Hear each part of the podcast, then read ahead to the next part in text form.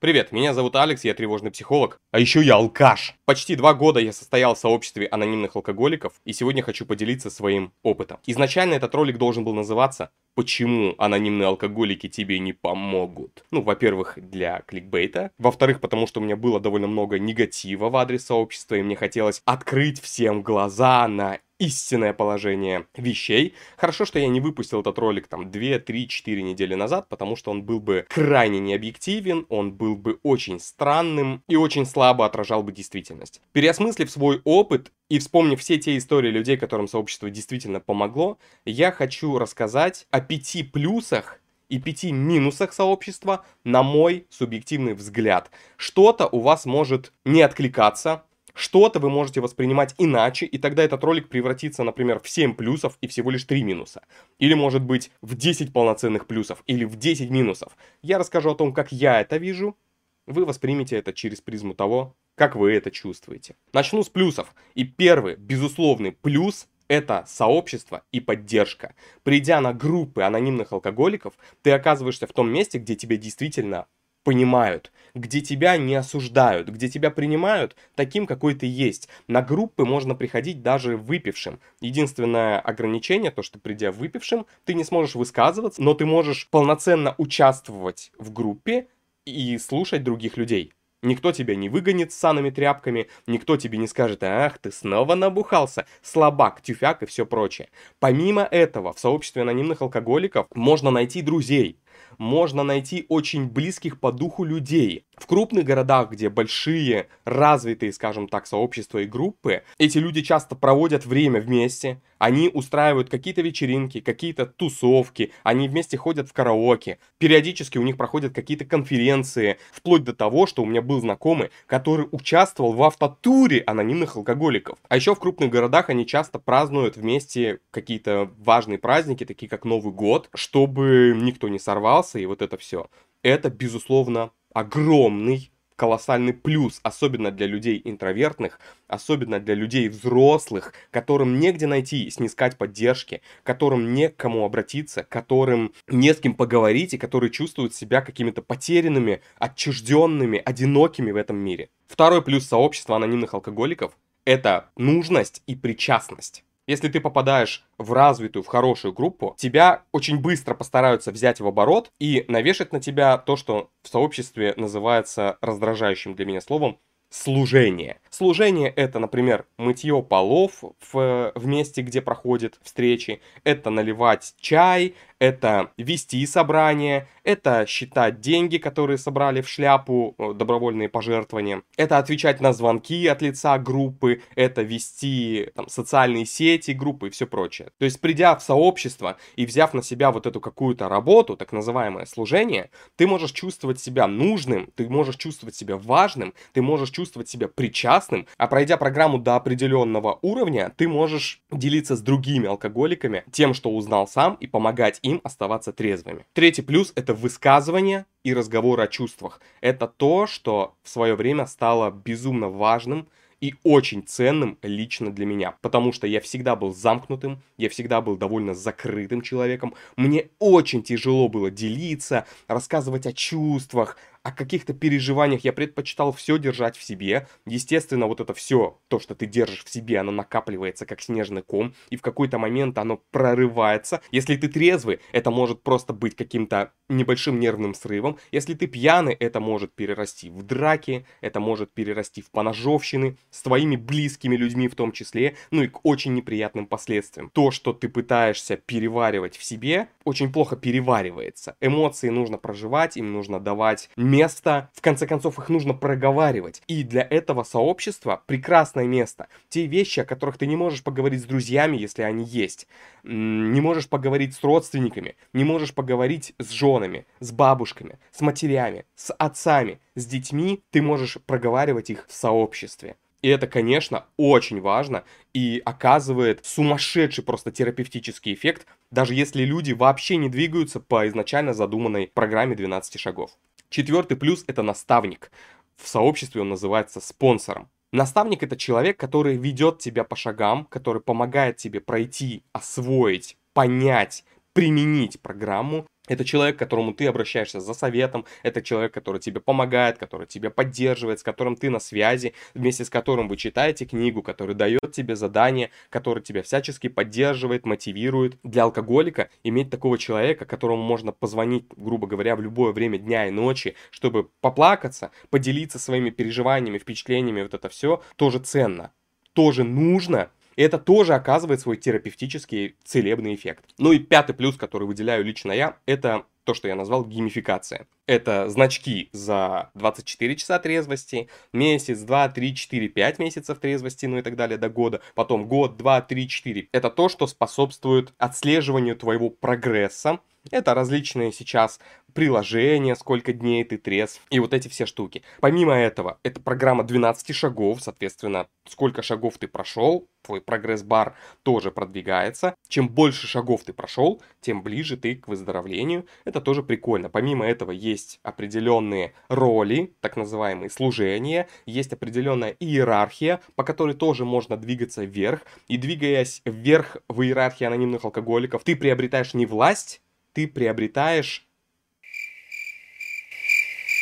ответственность, по крайней мере, так они говорят. Чем выше ты к вершине этой пирамиды, тем больше ты слуга. Так они это называют. Если все так прекрасно, какие могут быть минусы? Первый минус лично для меня это слишком много Бога. Это так много Бога, что просто невыносимо. Для меня, для человека науки, человека с критическим, прагматическим взглядом и отношением к жизни, нахождение в сообществе было просто невыносимым. Первое время я вообще не мог понять, куда я попал и почему все так устроено. Было 13 декабря 2021 года, если я не ошибаюсь. Я впервые пришел на группу, и начал слушать, что говорят люди, ну, высказываются по очереди. И вот какого бы аспекта жизни они не касались, они все время, ну вот если происходит это, я молюсь.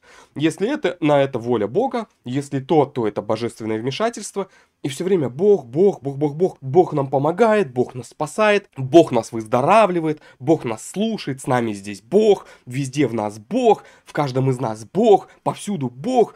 И будучи не атеистом, но агностиком, человеку, которому нужны доказательства, чтобы во что-то поверить, мне было крайне неуютно там находиться. Я даже помню, одна женщина выдвинула такую тему для обсуждения. Она сказала, последнее время я очень сильно чувствую себя уставшей, мне прямо очень тяжело работать, тяжело вставать по утрам, я не знаю, что делать. Если у кого-то было, поделитесь, как вы с этим справляетесь. И вот они по кругу все начинают высказываться. Они такие, ну ты просто помолись. Следующий говорит, ну вот у меня тоже такое бывает, когда мне тяжело, я молюсь. Просто полагайся на Бога. Припоручи свою жизнь Богу. И когда до меня дошла очередь, я говорю, ребята, почему никто не сказал самое простое и очевидное? Если ты устал, попробуй отдохнуть. Почему без Бога не может обойтись даже такое простое действие? Я не могу понять. И я помню, когда собрание закончилось, я сказал, ребята, почему так много Бога? Почему я пришел выздоравливать от алкоголизма? Почему я должен слушать бесконечно про молитвы? И мне сказали, потому что анонимные алкоголики – это программа духовного роста. Я такой, а, да? Может показаться, что я преувеличиваю, и что, может быть, на самом деле не так уж и много там Бога. Давайте проверим. Вот у меня книжка «12 шагов и 12 традиций». Официальная книга анонимных алкоголиков. Шаг второй. Мы пришли к убеждению, что только сила, более могущественная, чем мы, может вернуть нам здравомыслие. Третий. Приняли решение припоручить нашу волю и нашу жизнь Богу, как мы его понимали. Пятый. Признали перед Богом, собой и каким-либо другим человеком истинную природу наших заблуждений. Шестой. Полностью подготовили себя к тому, чтобы Бог избавил нас от всех наших недостатков. Седьмой. Смиренно просили Его исправить наши изъяны. 11. Стремились путем молитвы и размышления углубить соприкосновение с Богом, как мы понимали его, молясь лишь о знании Его воли, которую нам надлежит исполнить, и о даровании силы для этого. Ну и 12. Достигнув духовного пробуждения, к которому привели эти шаги, мы старались донести смысл наших идей до других алкоголиков и применять эти принципы во всех наших делах. То есть я ничего не преувеличиваю, Бог буквально на каждом шагу. Побыв какое-то время в сообществе, я с этим примирился и даже пытался найти Бога. Стоит отметить, что в анонимных алкоголиках Бог своеобразный. В сообществе каждый концептуализирует свое представление о Боге и начинает возносить ему молитвы, ему, условно говоря, поклоняться и все прочее. То есть в сухом остатке мы придумываем себе некоего духа, именно придумываем себе, потому что мы сидим и буквально высасываем свое представление о Боге. А затем эту сущность, которую мы сами придумали, мы наделяем властью над собой и своей жизнью. Это доходит до того, что мой спонсор рассказывал такую историю. У него был подспонсорный его ученик, который был максимальным атеистом, ни во что не верил. Но без веры ты не можешь двигаться по программе. Ты должен во что-то поверить. Да хоть в табуретку. Про табуретку, кстати, сейчас я не шучу. Этот человек сказал, хорошо, я буду поклоняться табуретке. Начал возносить молитвы деревянному, собственно, этому идолу.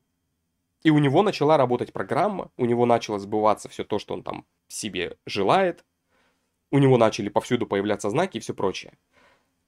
Это совершенно нелогичная, непоследовательная, очень странная теория, как по мне, максимально нежизнеспособная, но при этом у меня был настолько тяжелый период, что даже я был готов идти на такое. Я искал Бога повсюду. Я скачал несколько приложений Библии в разном переводе, и Новый Завет, и Ветхий Завет. Я даже немножечко пытался читать Коран. Я был просто на прямой связи со свидетелями Иеговы, чтобы хоть они мне рассказали, где искать Бога. Я тормошил всех людей вокруг, спрашивая об их духовном опыте, чтобы они поделились этим со мной и так далее, и так далее до бесконечности. Одно из первых заданий, которое дает спонсор, это отслеживать случаи личного везения. Мало того, что наш человеческий мозг и без того подвержен всевозможным когнитивным искажениям и подгонкам под ответ, так вот теперь мы еще целенаправленно выискиваем псевдознаки, псевдослучаи, псевдовезения, чтобы видеть во всем предзнаменование и, собственно, лик Божий. Сейчас мне об этом немножко неловко говорить, но это правда было так. Я искал Бога со всех сил, я молился, я просил о знаках, я просил о помощи. Были даже ситуации, когда мне казалось, что я вижу знаки, что это точно, точно вот прям предрешено и все прочее. Но Бог умер для меня в начале лета 23 года. В тот период я был ответственен за социальные сети группы анонимные алкоголики «Крепость Павлодар», выкладывал ежедневные размышления, пытался добавить или привлечь новых участников и все прочее. И вот я захожу в одну из социальных сетей и вижу в ленте новость про изнасилование пятилетней девочки.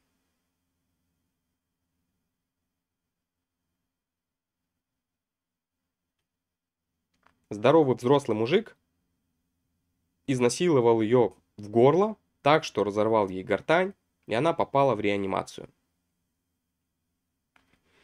Я в тот день совершенно пустым взглядом вечером прихожу на группу и слушаю влажные фантазии других членов сообщества, которые рассказывают, что в каждом их вздохе божественное провидение, что каждый человек, который встречается на их пути, это Божий посланник, что Бог говорит с ними через других людей, что Бог озадачен, озабочен их безопасностью, что Он хочет сохранить их трезвыми, что Бог избавляет их от их изъянов, что Бог помогает им преодолевать житейские, бытовые, рабочие, личностные, социальные трудности, что Бог направляет их, ведет их по жизненному пути, дарует им знаки и все прочее. Я такой, а, так вот почему детей насилуют, мужчин пытают, а женщин убивают. Потому что Бог в это время занят тремя с половиной алкашами, чтобы они сегодня остались трезвыми. Так получается. Когда я напрямую задаю этот вопрос участникам, членам сообщества, там начинается всякое вот это.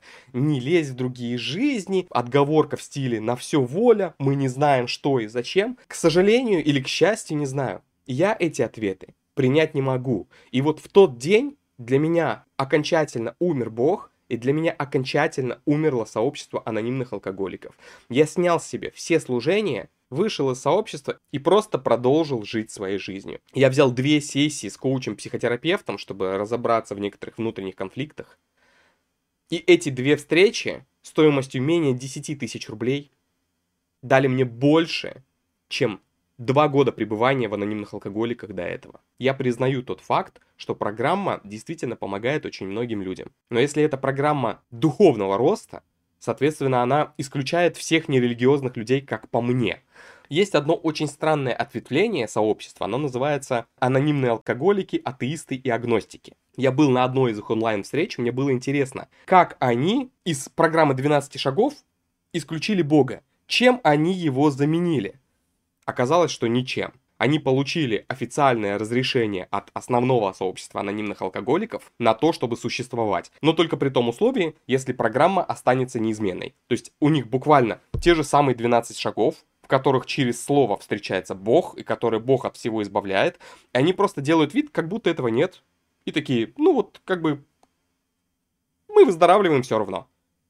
Хорошо, тут два момента. Хорошо, во-первых, если вы выздоравливаете все равно без Бога, так может быть стоило бы как бы чуть-чуть, если люди могут выздоравливать без этого, может быть это не нужно. И второй момент. Я поднял этот вопрос на группе и говорю, ребята, ну, как это? У нас вся программа строится на том, что мы припоручаем жизнь Богу, силам более могущественным и все прочее. Как вы это себе объясняете? Чем вы это заменяете? Как вы это концептуализируете?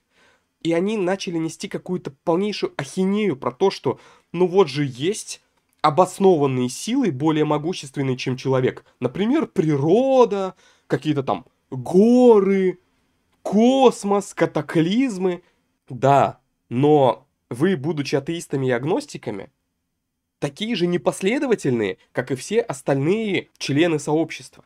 Да, ураган – это сила более могущественная, чем я. Это факт. Но какое отношение он имеет к моему алкоголизму и тем более моему выздоровлению? Ну, прежде чем что-то нести, надо же хоть немножечко это продумывать. К сожалению, логику и последовательность не завезли даже к критическому ответвлению сообщества. Второй минус анонимных алкоголиков, который я выделяю для себя, это эгоизм и сброс ответственности. Анонимные алкоголики дрочат на эгоизм невероятным образом. Они прям все время сидят, мы такие эгоисты, мы должны бороться с эгоизмом, мы должны избавиться от эгоизма.